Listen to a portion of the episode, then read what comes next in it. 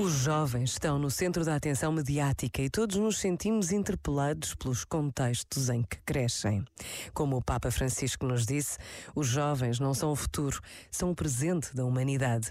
Hoje a Igreja celebra a memória de um homem que dedicou a sua vida enquanto sacerdote à formação da juventude, São João Bosco, fundador da Sociedade Salesiana e que, com o auxílio de Santa Maria Domingas Mazzarello, fundou o Instituto das Filhas de Maria Auxiliadora auxiliadora.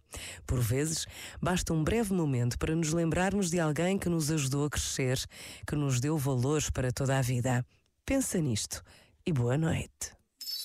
Este momento está disponível em podcast no site e na app.